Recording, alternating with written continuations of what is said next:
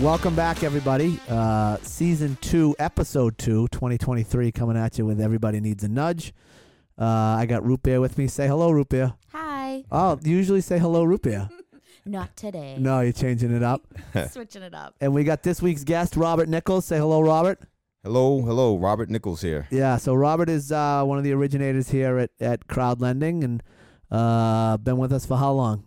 Since 2018, Wow, 28. So you came on early. I came on early. I was broken at first, and I think it was official 2019, like m- end end of 2018 officially. So going on four years here. You got it. Wow. So so Robert is um Robert is all things real estate, as I like to say. He does a little bit of everything. You can see from his hat, Robert Nichols Companies. He's got a brokerage. He does some uh, obviously does some originating for us. He does his own house flips. He does his own developments. He does educational classes. Got it. Um, he's got a really great um, online presence. Um, do a little bit of everything. Jack jack of all trades when it comes to real estate. Trying to be, man. Just want to add value and empower folks who want to get in the game. which I love, which I love, and we'll get into that and sort of how you got where you are.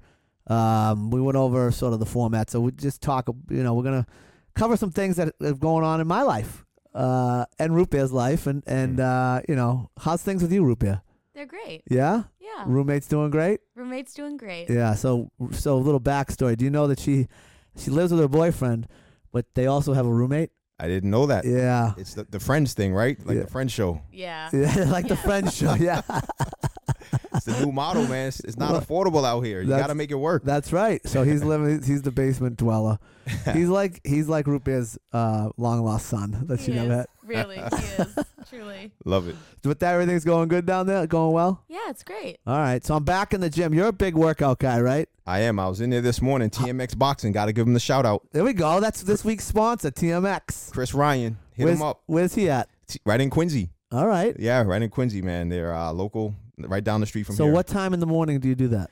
So pre kids, I used to get up at 5 a.m. every day. Yeah. I was in the gym by 5:15 getting it in. Now with four kids and all of the hustle and bustle that comes with that, I dropped them off first, and then I head over there by like 7:38 So you take them to school. at bus stop. Got to bring Bus. them to the bus okay. stop. All right. Yep. Then they hop the bus and, Yes. and they go over to the, all of them at Dexter. All of them at Dexter. So they you go got over, it. they go over to Dexter and they get bussed back in the in the afternoon. You got it. That's nice. That's because it's tough to get to Dexter. You can't get there from here. It is. There's no highway access. You're driving through the city, you're hitting Mattapan, JP, and all the traffic. No thanks. Yeah, all the all the the round, you know, the rotaries. Rotaries. It's crazy. It is, man. And when they miss the bus, it's hell. it just it's an hour out of my day lost. Yeah, your gym time. That's right. It's my gym time. You Yeah. got it. And, Yeah. I, and I tell them in the car, they, they don't forget it. Like, guys, come on, this is my hour. Like, th- I need this. Yeah.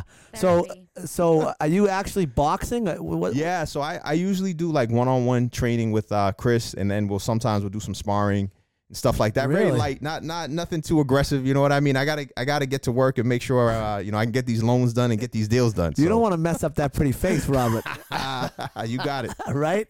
Can't be coming in here with a black eye. If you see me like that, just ask about the other guy. Yeah, that's right. I'm That's, telling you. that's, that's yeah, you should see the other guy. I feel like that's something my father would have said back in the day. Yep. Yeah, you should see the other guy. That's it. I feel like that's something you would say. Right. That's kind of what I meant. Um, so so I watch shows, uh, you know, I- and I watch there's a there's one particular show that I really like. It's called Aerial America, uh, and it's on the Smithsonian Channel, and I I, I reference it all the time. And so this week they did. Uh, and it's this is pretty timing because of Martin Luther King Day just you know just passed on Friday, so they did and they they probably timed it up, but they did um, they did Maryland and Texas. Okay, so I watched them back to back. I think it was Sunday morning. My life has changed dramatically because my kids are now getting older, so I don't have any sports super early in the morning anymore. As the kids get older, especially with hockey, as and and we'll get into your son. Your son's a big soccer player, right? Yes. as and I don't know if this works the same way, but as your kids get older, the games get later in the day, right? They kind of reserve those early morning slots for the six and seven and eight and nine years old. Same thing in soccer. Soccer's a little different. Uh, it's li- the younger kids go earlier in the afternoon. Okay, and then the older kids go late into the evening. go. Okay, all right. Yeah. Is that for games? and- Or Practice. for- what about for games on the Ga- weekend? games on the weekends, the older kids get preference. They yeah, get we pi- go we we go like midday. Uh, Oh, The younger kids are always earlier. Always Yeah. okay. Yep. So so um, they did the Texas one, and and they focused on Galveston, Texas, which which I guess was before Houston was like the the the main hub of of Texas Mm. because they had water access all over the place. Um, eh, but what I thought was interesting was the first time that the Emanci- Emancipation Proclamation was read in Texas was in Galveston, and they showed the building. Like they show the building, right, and then they do a little narrative, like you know. This is the building. You know, when they did the other part of Texas, like they did J- JFK's assassination, like this is the building that the, the you know the, the gunman was in. So they said, oh, this was the building and this is the balcony where they first read the Emanci- Emancipation Proclamation. But it was two years after it was signed in. Mm. And, and Texas didn't even know. The slaves in Texas didn't know they were free until two years after they were free. I believe it. That's crazy. That was crazy to me. Lack of education, guys. Yeah, it's um, Yeah. So just, I mean, but again, that's 18, when is that? I don't even, I should know that. 1865 or something, right? So Yep. you can't just, you're not just texting your buddy like, hey, man. We're free. We're free. Yep. You- Yeah, um, exactly. No, it, it just took that long for that news to travel there. Yep. Um, but I do my workouts is what, to what I was saying, and so I go in here in the gym and I jump on the Peloton or I jump on uh, the tread. You know what? Not a treadmill. What's it called? Elliptical. the elliptical. And I go for walks. So I did Italy. Ooh. Yeah. Nice. Yeah. So I started in Pia. Have you ever been to Italy? Have not. Have you been to to Italy yet. Europe yet at all? I have five times, six times. Jeez. It's the kid, my my son, soccer. That's the, the soccer capital of the world. Re- so you're tra- hold on a second. Yeah. You're traveling to Europe Yep. for your s- how old's your son? So my son is now uh, 15. He'll So, be but 16. he's pretty accomplished player, right? He is. Yeah. Yeah. He's top top of his game. You know, he's he's in the highest league you can be in in this in this area in the country. So I was driving in here today, uh, listening to ten thirty, which you know on AM radio, which my daughter makes fun of me all the time because A.M. she's old like, school. "What is this? What is this nonsense?" Right. And by the way, it's all like bad news after bad news Right. after bad news, right? So Yep. she'll be, I'll be driving her in, and, sh- and she'll be like, "Dad, we already heard this," because it's just a loop, you know. Yep. Um, but they were interviewing um, a guy from the New England Revolution who runs the youth program. Was your son involved in that? That is my son's coach. That's your the son's guy coach. who runs the youth program for the Revs. Yeah, Rob Becerra. Yeah. That's my son's coach. yeah. Okay. He also coaches my son Jay's group. Yeah. He usually the director doesn't coach, but he just had took a liking to these kids and stuck with them. so you've got two kids in that program. Just one. Just Just one. one. Yeah. Your oldest. My oldest, yes. Okay. Yep. So th- they were talking about, uh, and we should probably, we should get him on the show because we find out how he ended up where he is because they have two kids that are sign- already signed contracts or are playing pro. Does that sound correct? Oh yeah, yeah. Noel Buck and Esmer. Yeah. those are my son's buddies. Yeah, yeah. They they are they already signed. Like they're like seventeen now, a couple years older than my son. Okay. Signed with the first team, making money. Really? Yep, So they're signed with the New England Revolution. men's team. So yes. it's like a farm system. That's what they're trying to build. they farm them to Revs, and then after they get to Revs first team, then they sell them to Europe.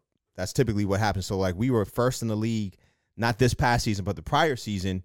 We sold three of our players for almost thirty million bucks in transfer fees, and then we, we kind of fell to the bottom of the league again. But that's the game for, for MLS. They're they're really looking to uh, leverage the system where these owners can, can make a killing. So those those three had already established themselves as professionals with the New England Revolution. Correct. You're not saying the kids coming out of the program year one are being No, sold. not year okay. one. No, though these guys, one of them was from college, another one was an international player, and then one was an American player, Matt Turner. He was a goalkeeper. He was homegrown, not with the Revs, with another program, but he ended up uh, coming here, and then uh, after a couple of seasons, they they got him over to Europe. Yeah, So your, uh, and we're a little off track, but that's fine. Your that New England Revs junior team, uh, whatever, what do they call that? What's the what, uh, Revs Academy. Revs Academy? So Yep. Revs Academy, who do they play? So they play other Revs academies throughout the country. So my son travels like every other weekend. He'll be in New York. He'll be in Connecticut. He'll go down to Florida. Um, he'll and go they're down to all Philly. run by the New England Revolution. They're all run by the local MLS team. Okay, So all of these are MLS Okay. clubs, and then they, you have some spin-off teams as well who are in the program just so we can play local games. yep. That also those kids are in the same system, but it's not this you know not quite the same. They're kind of like the next tier down. Okay, so Yeah, so I'm going to equate it kind of to hockey. There's like an elite. Te- so like my son plays in the in the Bay State Breakers. My daughter as well. There's also there's it, it- it's not as it's not as centralized. Like the Bruins don't have the Bruins don't have anything to do with the youth hockey programs, right? But there's a whole. Right. But you're saying there's an elite team, and then there's kind of like the tier one team. Exactly. And the big difference with soccer guys is you don't typically have the NCAA pathway to Europe. Okay. Pathway to Europe right now is is usually controlled by academy. So it goes from academy to first club to then a- once you're in the first, you know, first team in the club, then it opens up the pathway to go to the next level of, of soccer, wherever that may be, whether it's Europe or Spain, you know, uh, Spain or England, Right. depending on, you know, which league or Germany. Those are usually the top three leagues you want to get into. So the path for your son is either that path that you just described, if he's good enough, and I don't know Correct. if he is, and, and, and or college. or college. So what happened last year, since Rob took over, every kid who was of college age on the team either went pro or went, went D1 with a full ride. Yeah. Every single kid. You're kidding me. No, and and now like the team my son's on, the pathway is most of the kids are are on the pro pathway, and then you know obviously college would be the backup essentially. Amazing. College Yeah. is now the backup. Which is kind of nuts, yeah. And, and I never would have thought that coming up, raising my kid his whole life, you're going to college. But if you have the opportunity to play first team and potentially make it to Europe, you, you only get your youth once. yeah. You got to take advantage of that. So so if I'm hearing you right, your son, and we keep keep calling me son. What's your son's name? Tito. Tico? Yeah, T- Tito. Tito. Tito, yeah. Robert. T.I. Tito. Robert. T-I-T-O. He's Robert the third, but you, you know, Robert you- Tito. you- so we call him Tito. I like Yeah. that. I love Yep. that. Tito. That's I like, it. even like the way he says it. He says it better than you know. It's I just said so it much- with the Spanish just accent. like so smooth, right? Like Say it better than you. I would I'm married butcher to a him. Like what, Mexican. what's his name? Tito. right. I'm Right. Married to a Mexican, Tito. right? right? He said it's so smooth. I've had a lot of practice. yeah, yelling at him. Clean up your room. So for for Tito, y- y- his y- his path, his cho- path right now that you that he's working towards is that first team Correct. then Europe. then then your first team and then Europe. You know, it may take two three years of playing in the system before he's ready to make the leap. Yeah. You know, but yeah, that that is the pathway that he wants to go and, and he's on that track.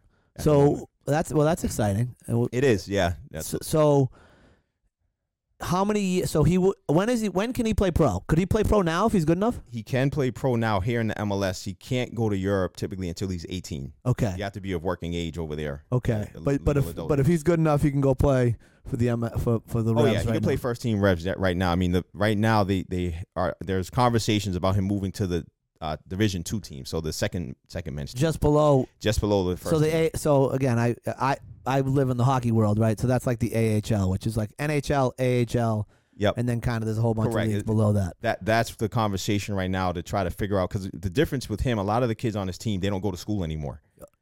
Yeah, all these kids, they a lot of them. This is an amazing education. This is by, by Yeah. the way, and I say this. I think I say this every time I sit down for this podcast. So we've been working together for four or five years. I, like Right. I'm learning all this new stuff about you, and you. I love it. We're I just love it. running and ripping, Dan, doing deals, man. We don't have time to talk about the other stuff. So uh, most of the kids are homeschooled. No, so they're all online school. So what happens? What happened was uh, when this whole Revs and and this MLS academies came up, the they basically are pooling kids from all over the country. So half of my son's teammates are not from Massachusetts. Okay. They board in Foxborough. Um, they have a whole residence program for them, and then Is they- it on the ca- is it on the campus at, at No. uh, you know you know what I'm talking about the yeah. the- yeah. Some of some of them are like Philly has one where it's like right enclosed and and, and within the, the club. Whereas us, it's houses. They have houses in Foxborough where the kid where the kids live. So we got kids from California, Florida, and Are they different boarding places. with with uh, families like They're- host families? Correct. They're Got boarding it. with host families, usually affiliated with the team in some capacity. Got it. Okay. Yeah. All and right. then uh, what happens there is for schooling, they either do online school on their own in the house, or there's another spin-off program by another guy who's affiliated with Revs loosely called COE Center of Excellence up in Lawrence. okay. So they'll bus a bunch of those kids up to Lawrence every day to go to a soccer school. Yeah, so there's, there's a lot. Yeah, that, that's like That's the pathway. amazing. Yeah, so they, That's crazy. yeah, so these kids are playing there and going here. They wanted my son to do it, but we we want him to finish at Dexter because if, if there's one thing we can give him, it's a great high school education, especially if he decides to go pro and, and maybe do college later. right. Yeah, Yeah, because Dex is a gre- uh, an incredible school. So she, so he's in school seven, uh, you know, t- a regular school day. correct. I mean, you must be pulling him out at times to do Oh, some yeah. stuff, and they and they understood. But You- he's you not got it. playing any Dexter sports. Can't they know MLS will not allow it. They do not allow the Wow. kids to play school sports. Are you? Are you? And I, I don't want to get too personal, but are you paying for him to go there, or they pay I'm- you? I'm, paying him to go for him to go there. Now, if he played there, we could probably get a scholarship. and no, no, that's no. kinda- Forget about Dexter. Yep. Forget about Dexter. Oh, Revs. Yeah, Revs. yeah.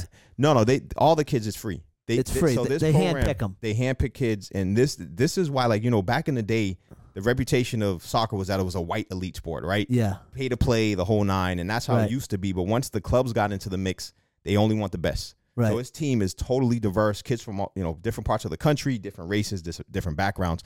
It truly is a representation of who the best are in the region and who they can attract. Doesn't matter. White, black, brown. Doesn't, Doesn't matter. We got it all. We got kids from Dorchester on the team, kids from Newton on the team, and, and everywhere in between. That's all. That's great. yeah, it is. It is. But that's a tou- and w- tough balance for him between school and and and this. I It mean, This is a is. full time job. It sounds It is, like. and and there's days, guys, where he's just done. Yeah. he's exhausted, and it's on us as parents to really manage that and make sure he's getting enough rest and and speaking with the coaches, speaking with his teachers to just make sure everyone's on the same page. But it's a lot. Yeah, that is a lot. Yep. Um, I don't even know how we got there. Oh, because Europe. Yeah. So so, so you travel to Europe because of the soccer. I've been there many times for soccer, man. It, it's been eye opening because the thing that people don't realize about soccer is that at this age, like 15, 16, 17, U.S. teams, we, we can compete with any international team. They don't dominate. Like recently, one of my son's teammates on the U17 national team, they tied England. yeah. But what happens is because Europe's pathway to the pro is is a lot more established and developed, those kids once it's time for them to go into the second division and, and you know third division teams over there, they're developing a lot faster than in our second division, and that's where the gap. That and then that's why they get so much better. correct, and that's what COE is trying to bridge that gap. That's a S- and they call it Center, of, Excellence. Yeah, yeah, it's a great program. Yeah, they, they also have a spinoff of that called Pro Project. It's run by the same guys, but Yeah. but kids who don't want to go can't go to the COE program because it's limited. Um, they have Pro Project for everyone else, and that's after school. Got it. And they do that every like seven days a week, guys. They got weight training. You can kind of pick and choose what sessions you want to go to. It's uh, it's pretty interesting, guys. That is interesting, Yeah. but it's a full time job for these kids, and right? you know, s- uh, there's got to be some concern. I would think that they're kind of missing out on a little bit of the high school experience. That's the downside, Dan. Yeah, the social side. It's, Yeah. it's their experience is very different, and this is why we really want our son to at least have that in some capacity and Yeah. just be in a high school, just from from you know just socially, so he develops. yeah, uh, Yeah. that's important because if you're It sitting is. there staring at a computer and then you get up and go play with a soccer ball and that's all you ever do, Correct. you're not going to learn any life skills. And God Yep. forbid you got injured or it didn't work out. I That's mean, it. Yep. you know, um, but but you're okay. I mean, I guess you. Ha- I mean, he's going to be making money, right? Because if he does get sold to, if he does get sold to Europe, he's going to be making dough over there. Correct. Even if he's on the first team here, he'll he'll make a decent salary. You know, at least six figures.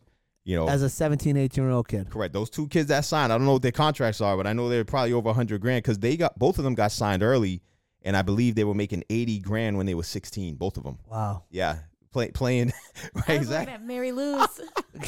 Sixteen year old kids. yeah, is making crazy. eight bucks an hour, right? Working for tips. Right. It blew my mind, but they they did they did have contracts early. Yeah. Which is Wow. kinda Nuts. Yep.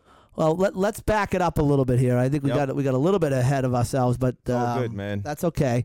So Robert Nichols, um, where did it all start? Where, where where'd you grow up? I grew up in Dorchester, born and raised. I lived in Roxbury for a little bit as well in my life, and uh, it all started then. You know, really with I guess we go way back. with yeah, Oh my- no, no. my- go. I want to yeah. go back to like who who did you li- wh- wh- your brothers and sisters? I did, I did. I, I even go back further. So my family is originally from the Caribbean. My grandfather came here uh, and fought in World War II uh, when he was 19 years old from Barbados, Okay, and that's that was his pathway to citizenship Fi fighting uh, uh, be, uh, being in the uh, army in the Navy. in the navy, In the Navy, yeah. He, he actually turned 103 two days ago. still alive. still alive and, and Oh my kicking, man, and, God. And, and ticking well, man. Fully co- coherent. We can have a conversation just like this with him. Man, which is Really? nuts. Yeah. So I, I pray I get those genes, but yeah, Uh, that I mean that's amazing. yeah, yeah. So he he came here and uh, moved to Cambridge after the war and, and met my grandmother, whose family was from Barbados as well, and uh, they had eleven kids. Were they like? Was there like a, a Barbados community that they You got it. both? Okay, You know how it goes when, Yeah. when immigrants came to America, right? The story's all the same. You go Yeah. with your relatives, your cousins, your aunts, Yeah. your uncles, Yeah, yeah, yeah. where where folks are. So that that was a huge there was a huge Bayesian population in Cambridge. okay, So he joined that and uh, met my grandmother at church. And uh, the families knew each other already, and, and they had 11 kids. My dad was number six out of 11, the middle child. eleven kids. 11 kids back in the my day. I God. don't know how we did it. I got four and I'm struggling. yeah, he was a hard, he was a, he was a postman. He was and then he had a tailor shop both at the same time. That's Okay. all. and they used to be. I found out recently he used to be the guy going around the neighborhood fixing people's houses and all of that. So So he was doing anything to earn a dollar. I, I think, man, that's where I get it from. I guess, Yeah. man. It's, yeah, Yeah. it, it, it uh, trickled down to me, but yeah. So my my dad, uh, he ended up meeting my mom in Cambridge as well. So At church, so is that too. where? So he- they stayed in Cambridge and raised the eleven kids. They stayed in Cambridge and raised the 11 kids, and one of my aunts still lives in, in that house to this very this day. She bought it from my grandparents and still lives there. Yeah. That's amazing. yep. So we have Thanksgiving there every year. So you go back And, uh, every year. To, oh, you yeah, st- yeah, that's yeah. that's awesome. Yep. Yep. So a lot of lot of history, a lot of family, and uh, it's, it's you got 11 aunts and uncles, or 10 plus your dad makes 11. It's Yeah. a lot of family around, guys. All the time. Yeah, Lots of absolutely. cu- everybody's your cousin. That's right.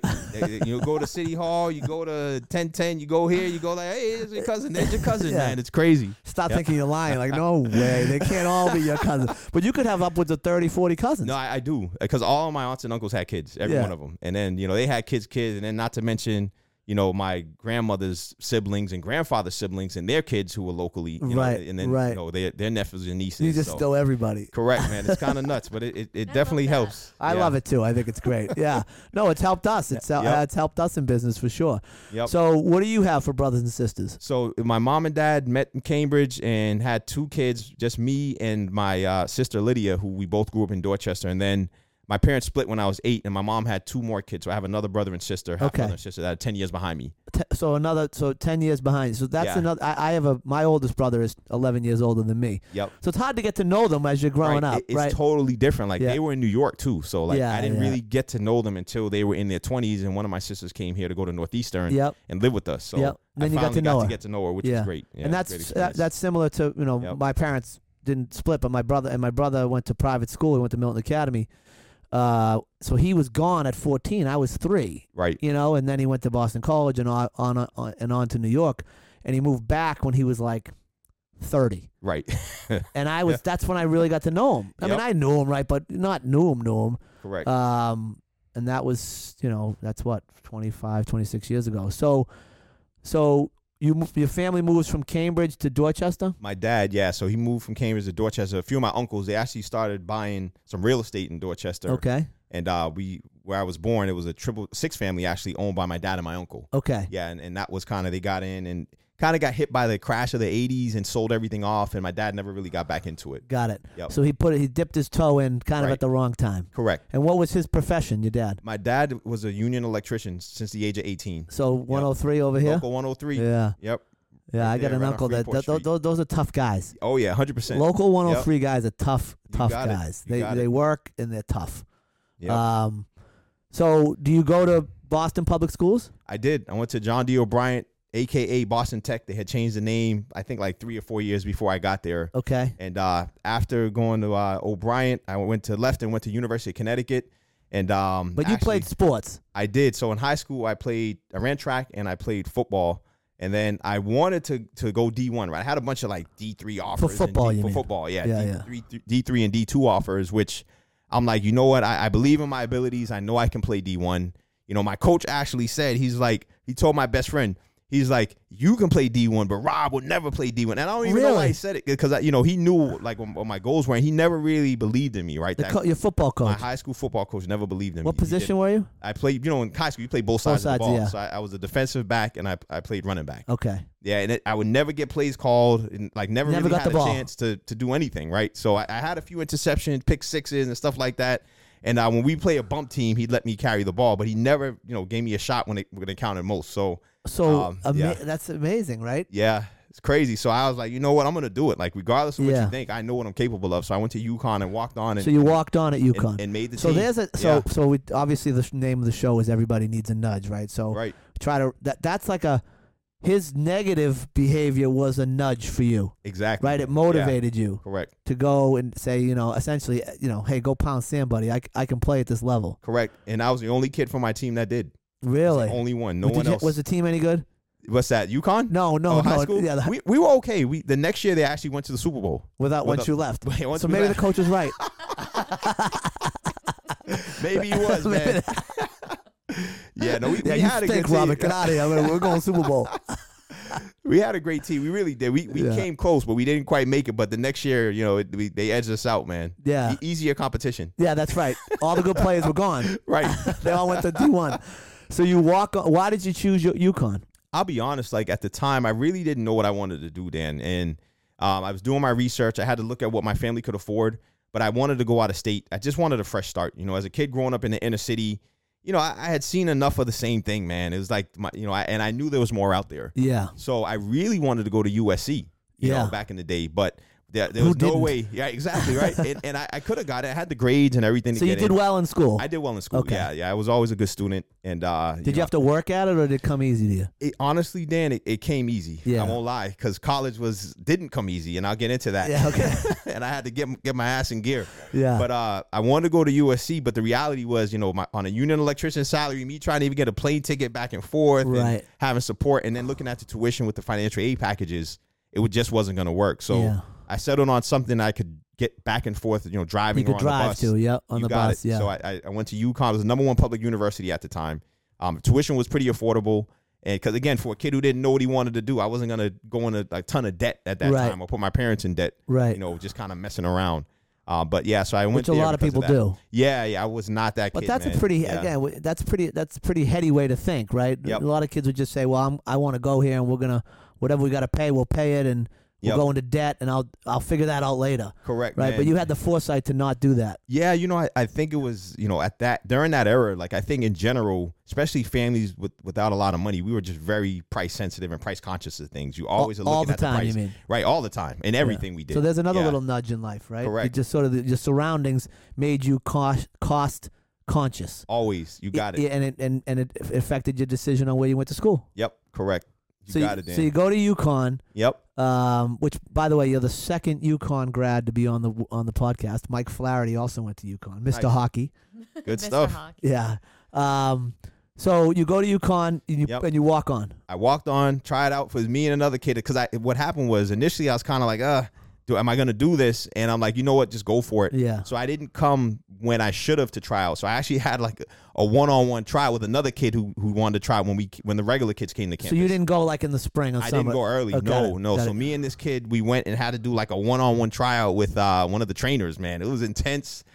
It was hell, but I'm like, I, one way or the other. If I'm gonna do this, I'm, I'm getting in here. So, Right. And I, I, the other kid didn't make it, but I made it. the other kid didn't make The other it. kid didn't make it. Yeah, Yeah. yeah. So it was, I was a great experience. You know, I, I was on the team up until my sophomore year, and uh, I realized at that point, I, you know, I had my girlfriend and I were kind of on the rocks. She's like, "You're not spending enough time with me." Wasn't the right decision in hindsight, man. You gotta have the right woman by your side. Yep. But uh, I ended up after my sophomore year just kind of saying, you know what, I'm, I'm going to hang it up and just focus on my studies and getting out of here and figuring out what I want to do with my life after Well, that. well, I think that happens to a lot of people because the commitment of a division of any college athlete is tremendous. Yeah, 40 hours a week. And I, because I walked on, I wasn't on scholarship. I could have earned a scholarship, I believe, by my junior, senior year because there were kids on the team. I was better than them that Yeah. were starters by senior year. Yep. you know so it was one of those situations where if i had have stuck with it i think i would have done really well but while i was on the team guys i was working too Yeah. 'Cause i didn't have i needed income And Right. you, are actually not allowed to work so i was kind of sneaking and working 20 hours a week at stop and shop while i was at UConn, guys So you're working at Yeah. Stop and Shop 20 hours a week. You're Right. playing football. It's like Oh, That- thir- it was that's like a f- 40 hours a week of Right, and then football you're going to activity. class. and then going to class so it, it was a lot it was really a lot Yeah, you don't even have time to, to be social. Who, Correct. I mean, you, That- that's you it. got 80 hours of Gone. uh, gone. Right? You By got the it, time Dan, you yeah. turn around to be social, you got to go to bed because you got to go back to work or you got to go back to football. Hundred percent, yeah. Okay. And, and one of one of the coaches saw me working there once, and he could not believe it. He's like, "How the hell are you doing this? Like, with Really? everything else we do here." He didn't say anything. He was one of the trainers, Yeah. you know, but he was just stunned. He was like, "What the hell? Like, oh my Right. goodness! Like, you know, I didn't know you were doing this, man. I keep it between us, but I don't, I don't know how you do it." Yeah. So Yep. nothing's changed. Right. I Exactly. guess not, Amy. Yeah, I yeah. try to Root cram, beer. cram We a don't lot know who in there. Amy is Oh, on this there we show. go, there we go. Who's with Like, Amy? Who is Amy? Where's she at? Oh man. So, uh, so you. I mean, you were working 80 hours in in college I essentially was, between yeah. between academics, sports, and then and then uh, Stop and Shop, and then you stay at Stop and Shop for a while, Correct. right? So, So I- you so yep. you graduate from UConn. I did while I was at UConn, I was in an internship program with Stop and Shop um, through a program in Boston called Bottom Line, which helps kids get into college, helps you get a job, and helps you start your career. So you intern, and then you know hopefully it's, it's a pathway to your career. Yep. Um, so I had that relationship through Bottom Line, and a great organization by the way. Look them up; they do a lot for the industry. Bottom line, another great little Yep. nudge in your life right there. Bottomline.org, hundred percent. That was a great nudge. They literally changed the trajectory of my life. No, Re- no question really? about it. Yeah, yeah, absolutely. Just with like, if you go back to me in high school, you know, my neither of my parents went to college. Then, Yeah. you know, my dad was a union electrician. My mom was a hairstylist and in early childhood education. And I was the first in my family to go to college and graduate. Yep. So in my immediate family, my aunts and uncles, they they all went to college and stuff. But um, you know, my dad did go, but he didn't finish. Yep, He- he okay. just- it wasn't for him. Yep. It wasn't for him. But um, bottom line really helped just streamline the process. SAT prep. You know, I was a smart kid, but I, I need you got to prep. You still got to put in the yeah, work. You so know what they, I mean? they focused you in. they focused me in. They helped me with financial aid, filling out the FAFSA forms and all the applications and waivers and all of that. So yeah.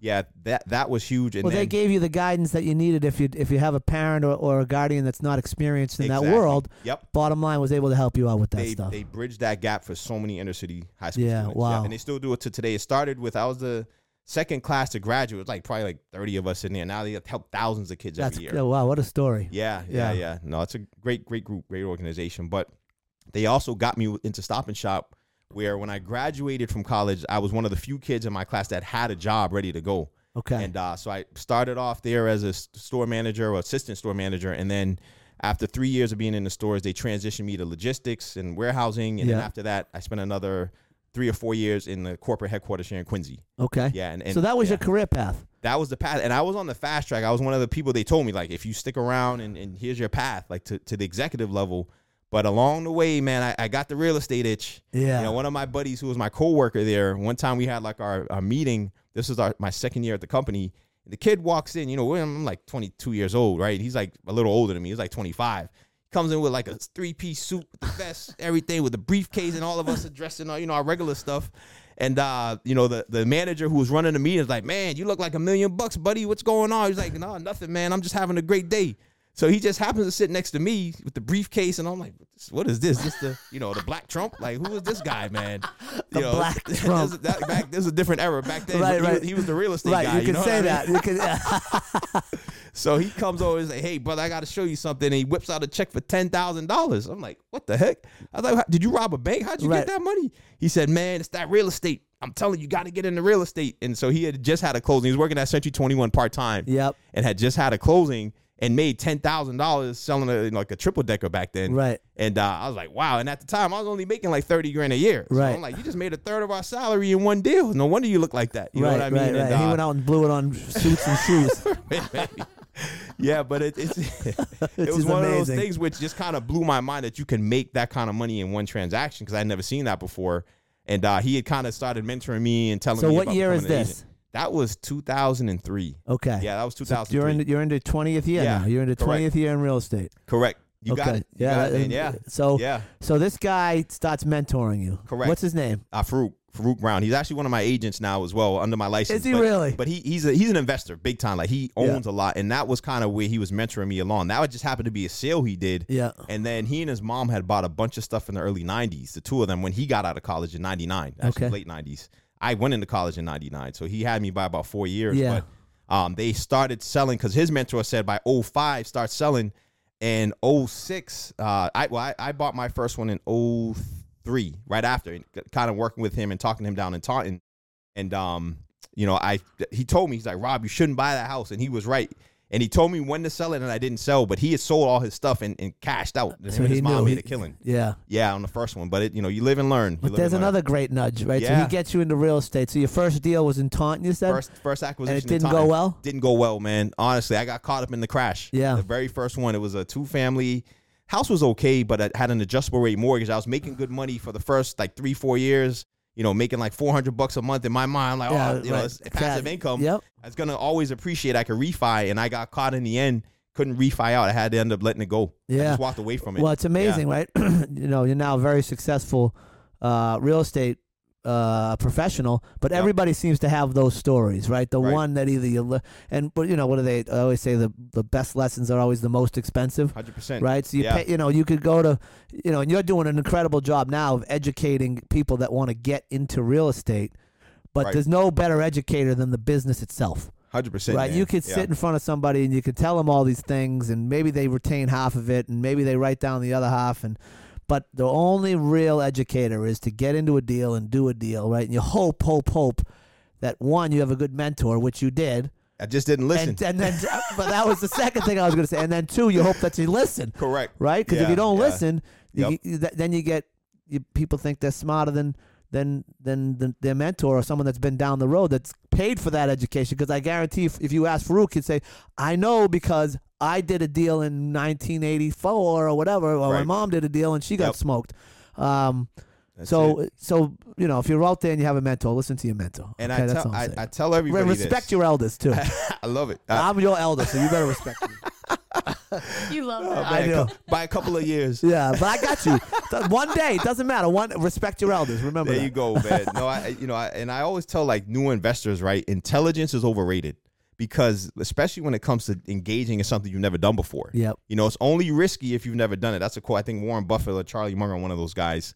that, Yeah. you know, they they they're known for saying that. That's a great And- quote. And because of that, I, I tell folks like you can be the smartest person out here, but if you haven't done it before and you don't have the skills in this arena, you know, you've you've got to trust someone who's done it before and they will show you the way. You know, but if you try to use your intelligence, it will fail you. You might guess and be right. You might get lucky, but why leave it to chance when there's a clear pathway to success? Well, I mean, and, and I mean, I, I like to equate everything to sports, right, and, and mostly to hockey. But I mean, think about it. If you, you could be the best goalie in hockey, and then you go try to play center, Right. and you're going to fall on your face, right? You could be the smartest scientist in the world. You try to come over to real estate, you know, you're Fish going out to of fall on your water. face. Fish out of water. You you Yep. could be the b- great. You could be the black Trump, Right. Right, and you try to go do s- go do be a scientist. right.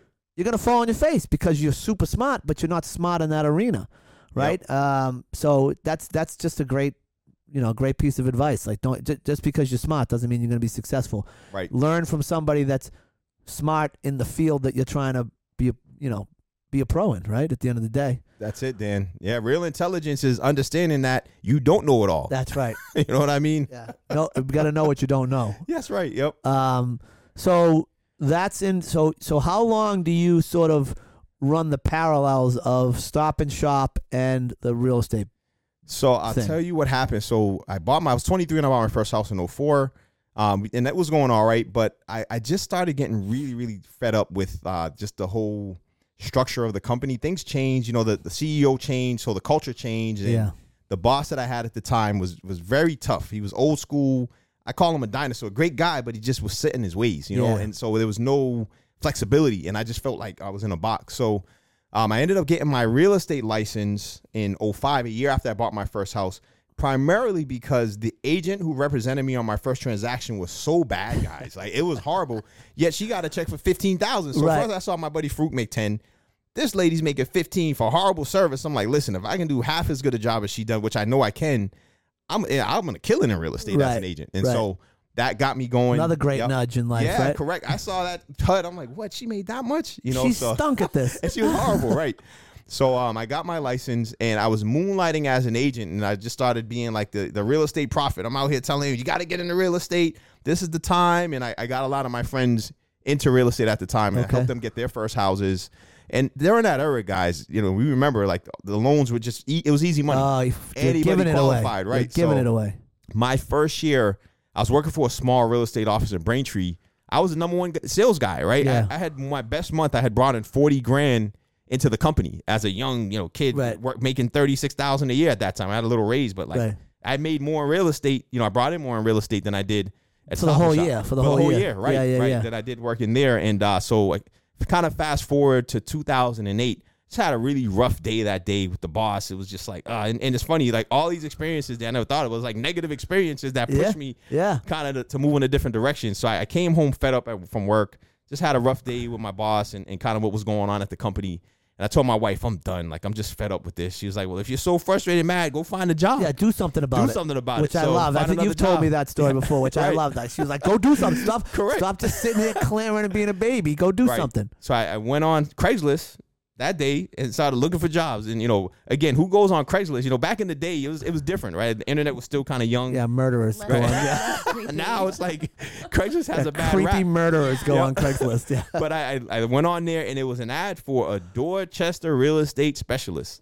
Never forget it. That's what they were looking for. Who better than me? Born and raised in Right. Dorchester. I was already selling houses in Dorchester, and I was a new construction company looking for someone to basically sell all of the new construction they were building uh, over in, on Norfolk Street. So I, I went, I interviewed. They were interviewing like fi- five or six people. Yeah.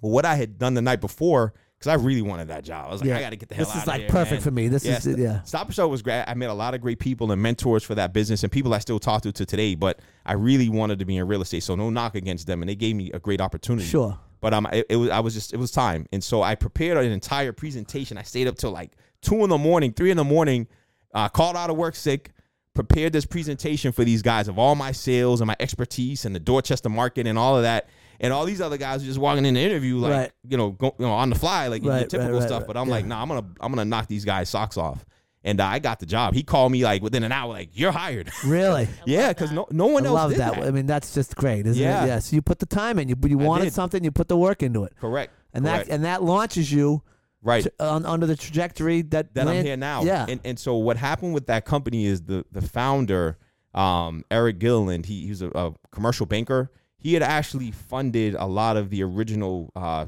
uh, hotels in the seaport. He was a Okay. finance guy, yeah. um, real estate commercial lender, and the money he used to launch his new construction company, that's how he made it. Got Uh, it. so I was able to kind of work with him, and, and as the, you know, it was 2008, right before the crash, so it was Yep. horrible timing. Yeah. So Real what it- bad. what happened? They one of the partners was three partners cleaned out the bank account and took off and, and, Oh, and went to man. North Carolina. They didn't find him for like five years, but they caught up with him. Um, so we they had to restart, refinance, and try to figure things out. But by the end of the year, there were no sales happening, so we had to transition to rentals. And the partner who left was a GC, and so they were like, "Rob, we trust you. You're gonna, you know, we know you're there every day. Can you just kind of start overseeing the project for us as you bring in these new guys to finish?" You mean like the the uh, construction projects? Correct, because it was a 21 unit we had. We had a nine unit we had to close out. Um, in both in Dorchester. Yeah. Um, we had some stuff up in Gloucester. We had some stuff down in Florida. We had some stuff in New Hampshire. We had some stuff in Worcester. Okay. So all day for like two years, I'm just going to these projects. I'm dealing with these contractors. I'm dealing with the, the finance what guys. an education. Trust me, I just got thrown in there. And- Yeah. And, uh, I learned so much during that, and that was really the catalyst that really is is embodies everything I do now. Yeah. It was because of my experience working with him and having him mentor me because. By 2010, it all kind of crashed, and you know a lot of loan workout specialists came in, but the portfolio kind of fell apart. Yeah. And um, he went back to commercial lender lending and brought me with him. Okay. And so that was how I really learned commercial financing. And then hard money was kind of like on What's the this side. guy's name? His name's uh, Eric Eric Gilliland. Jeez, he's a big a big nudge in your Oh, life. huge, huge, huge. Yeah, forever grateful. Forever Yeah, grateful. But, uh, absolutely. yeah, I know he's a commercial banker still. Got um, it. Just kind of doing his thing on, in that lane now. But yeah, no, he was a huge, huge influence for me, and uh, really, like I said, taught me how to how to look at real estate from a different view. I mean, the clients that he had, guys, at that time, were like literally billionaires. We are working on like these guys you read about in Forbes. Yeah. Trying to refinance a 300 unit portfolio down in Florida. Right. And the issue during that era was that those guys were too big Yeah. the banks, you know, we would I'd be talking to these presidents of these banks down there, and they'd say, if we lend with this guy and he defaults, We're done. we're done. They- Yeah. The bank will fail. So Yeah. like, we talk to a VP first and tell them who the client was. They get all excited. Yeah. Then when they go to the president, every time Too So- big. too big. Exactly. Yeah, too big. So that was kind of like a, a you know a tough thing you know during just that era. But um, again, I, I'm forever grateful to Eric, and I. I so learned how long much. were you with him? I was with him for like three years. Okay. Yeah, and then he went back to kind of working as a, a bank manager, Yeah. commercial, commercial He went. lending Yeah. He. and and I was on my own, man. So I, I had actually started my first fix and flip in 09. Um, and then 2010 we started going, and by 2011 when he Eric and I, you know, he kind of went back to what he was doing just on the lending side on his own. Um, I I was on my own. and you uh, at that point you were just doing fix and flips. just just doing fix and flips. Still had the brokerage. I never Yeah. had shut my brokerage down, so it was able So- to still make some and money. so 2000. Oh, this is 11. yeah, So you've got at least one kid at this point. I had two Two, two kids two at this kids point. at that point. Yes, Just making Yeah. money on. F- f- you have your brokerage. Yep, making some money on the brokerage, and the, I'll be honest, the fix and flips carried us through that time. Yeah. yeah, it it really did. That, well, I, that's what that it was. so that was about when I started. So I opened my I, I opened my own firm in 2009 with a focus on actually with a focus on loan workouts and loan Short sales modifications, and all that, right? short sales, doing all that Yeah. negotiations with the banks, which turned into relationships with the with the loan officers. So I started doing all closings, but at the same time, right around 2011 is when I started doing fix and flips, and that carried me for probably four or five years Correct. up until when we really opened the doors here in 2015. Yeah, yeah, no, definitely. Yeah, we we went strong. So 2011, 2012, 2013, I had a partner. We, he and I split, and then from there, by like 2013 to 2015, I was just kind of brokering deals Yeah. and wholesaling and stuff. And then by 2015, my wife and I took over the business. Okay. and that's really when we got. And where did you meet your wife? I met my wife at Stop and Shop. Then No way. You can never go to another grocery store the rest of your if you're not shopping at Stop and Shop, then shame on you, Robert, because you and you Yeah. should be paying double. right? In, invaluable. Oh, my Invaluable, God. man, priceless, right? Yeah. Yeah, no, she was working as a business analyst, and I was working in uh, procurement in corporate, and uh, we had met just through mutual connections in the company. So Yeah. at Stop and Shop, that's Stop and amazing. You Shop, left you that got out. it. I can't believe you left that out. Let's Yeah, talk about Farouk and your bad bosses, Listen, and you I don't knew- even I knew- mention your I knew wife. it was coming. All I right, knew okay, it was coming. fair Trust me. enough. And I, and I thought you knew that already. Actually, I yeah. probably did, but my, Yeah. you know, I have The thousands audience- and thousands The of audience listeners. has to know. We gotta, we gotta tell them. yeah, inquiring my minds want sister's to know. dying to know actually. Oh, so, man. so that's so you meet. her- So now in two thousand, so how old is your youngest My youngest now, at that time, now? Right now, is uh, she just turned nine yesterday. all right. So this Yeah. is right around. So she was born in fourteen. She was born at fourteen. You yeah. got it. So yeah. so at in 2015, 2016, yep. you've got four kids. I have four now. Yeah, Uh, exactly. Somewhere in the ages of what seven to Just born, Yeah, just born up to seven, I think. Yeah. yeah, six yeah. or seven. Yeah. Um, You got it. and what at that point you now you're doing you've got fix and flips going on yes. you've got the brokerage going on you Yep. get into lending Yeah, you know, lending was always there, Dan, right? Like I kind of took it for granted, like just my understanding of commercial lending. I just in my mind, I, I was never in any other environment with investors or people in real estate. So I just thought everybody knew that stuff. Yeah. You know what I mean? And I'm they like, don't. yeah, every investor knows this. And one of my agents now, he actually works for a large uh, national commercial lender. And we have conversations now, and he's just like, Rob, h- how did you learn all this stuff? Because, Yeah. you know, we talk about what he's working on, and Sure. I kind of advise him and mentor him in some capacity on certain things. giving it back i like Correct. that It- little little yeah. reverse nudge we call Right. that a reverse nudge There we go. Yeah.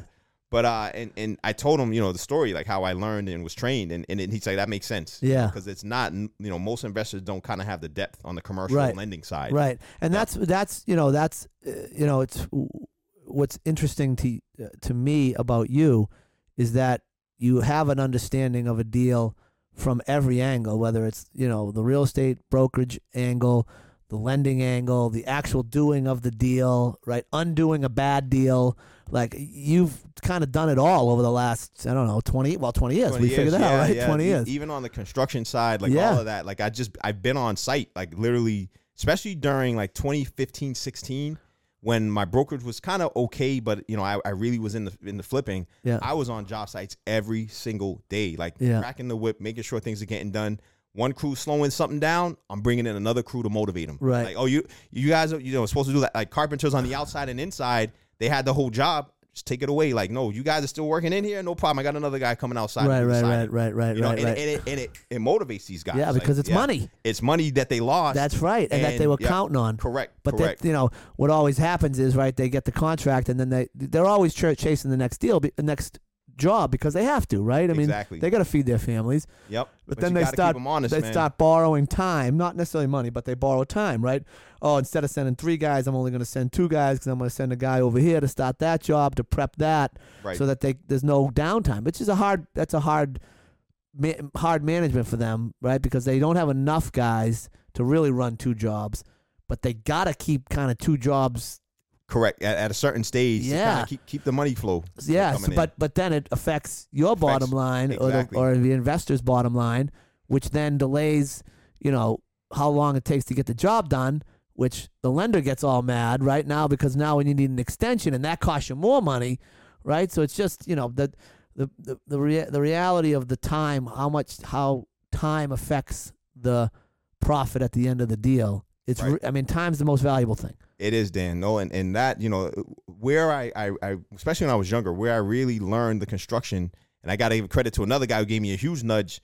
There was an, an architect named Chino Cernivasa. Unbelievable Don't, names. don't, don't try to. I say know it. guys like Bill Smith, right? Oh, my nudge came from John uh, Franklin. Right? Spot on. I got- I got- His name's like what? Don't try to say it. Chino Cernivasa. This guy was an amazing Chino. engineer and architect. He was both. He Smart. had both stamps. Like he he would design, but he all these projects these guys I was working with were doing. He was the guy. God rest his soul. He passed away about five or six years ago. Yeah. But as part of my journey working with the, the new construction company, I'd literally spend hours and days in his office in Stoughton going through plans, just kind of kind of learning. All right, why? How do you look at these plans? How do you read this? How do you do this? How do you do that? Right. So like for for months, for years, literally, and I would go. I wouldn't be there every day, but the days I would go, I'd be there for hours. Yeah. You know, so Talk about an education. Trust me, yeah, and th- that really opened my eyes to the structural components of a job, the engineering side. He wasn't the best designer, Yeah. you know, and so that's where my wife kind of fills that gap. You know, she she was trained in in high end design Yep. when she was in college. She actually worked for a high end furniture store called Bold Concept out of Europe. Yep. They sent her back and forth here and there, Europe and United States, to learn, you know, how to design these homes and and you know service these high end uh, clients. That would Yeah. come in. Yeah.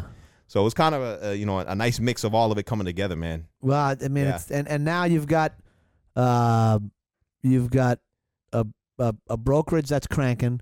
You obviously would do a great job here at crowd lending. I constantly see the fix and flips that you're doing. Uh, social media presence is, is spot on. Trying, man, trying to trying to level it up. You got the he's 2023. got, a, he's got the hat, right? I don't know how I feel about the hat being worn on my set. That's to be It's all- discussed listen, later. a- Any loans that come in, it's all coming back to crowd. That's Everyone right. knows I'm, I'm crowd lending. It's right on LinkedIn. It's funny. People see that first. You're like, Yeah. they see crowd lending. Do they really? Yeah. Yeah. No, people, especially when they look for hard money lenders on there, I'm getting a ton of folks finding me on LinkedIn now. Well, good. That's what we It's want to great. hear. That's Yeah, what we want to yeah, hear. Definitely. Uh, well, Robert, we could probably talk forever. Uh, I really appreciate you coming on. Uh, I think it was it was great to hear sort of the path that you know uh, you don't necessarily have to get into real estate on day one, right. but there are nudges that lead you to real estate or lead you to whatever whatever it is. And if you can recognize those nudges and, and talk about them, I think it's helpful. It is, man. Turning points. Those nudges are turning points in your life, and I always reflect on that. Right, like, I'm like, when did things kind of go in a, in a given direction? So- and so- you can pinpoint a person or an event that led to each step of the way. So I have, I sometimes when I'm if sometimes you get into a situation right and you, I always make a joke like, how did I end up here, right? But if you if you and I say it jokingly like something's crazy's going on, it's like Jesus, how did I end up right here with all this Right, non- that- on the other side, right, right, all yeah. this nonsense going on around me.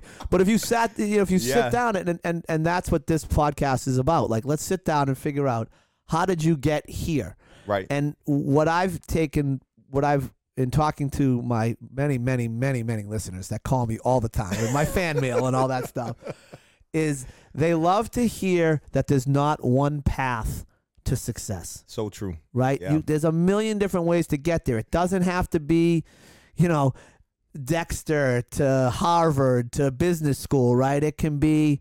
It can be whatever. It could be a public school. It could be IEBW, you know, E- IBEW. You, know, got if it. you're a union Yep. worker, if you go to work at Stop and Shop and you're working your way up that ladder, and then something happens. So, I think it's just wonderful to hear how different people end up in different locations. I appreciate you coming on and sharing your story. Uh, we're gonna have to have you come back on because I want to hear how uh, your son's soccer Tito. Good, right? You got it. All Nice- right. Nicely done. I want to see how his soccer career ends. Uh, so, Robert Nichols, thank you very much. Much appreciated. Thanks for having me. Uh, everybody out there, as you know, if you need anything, just give me a call because everybody needs a nudge. There Thanks, we go. Robert. Love it. Thanks, man. You got it.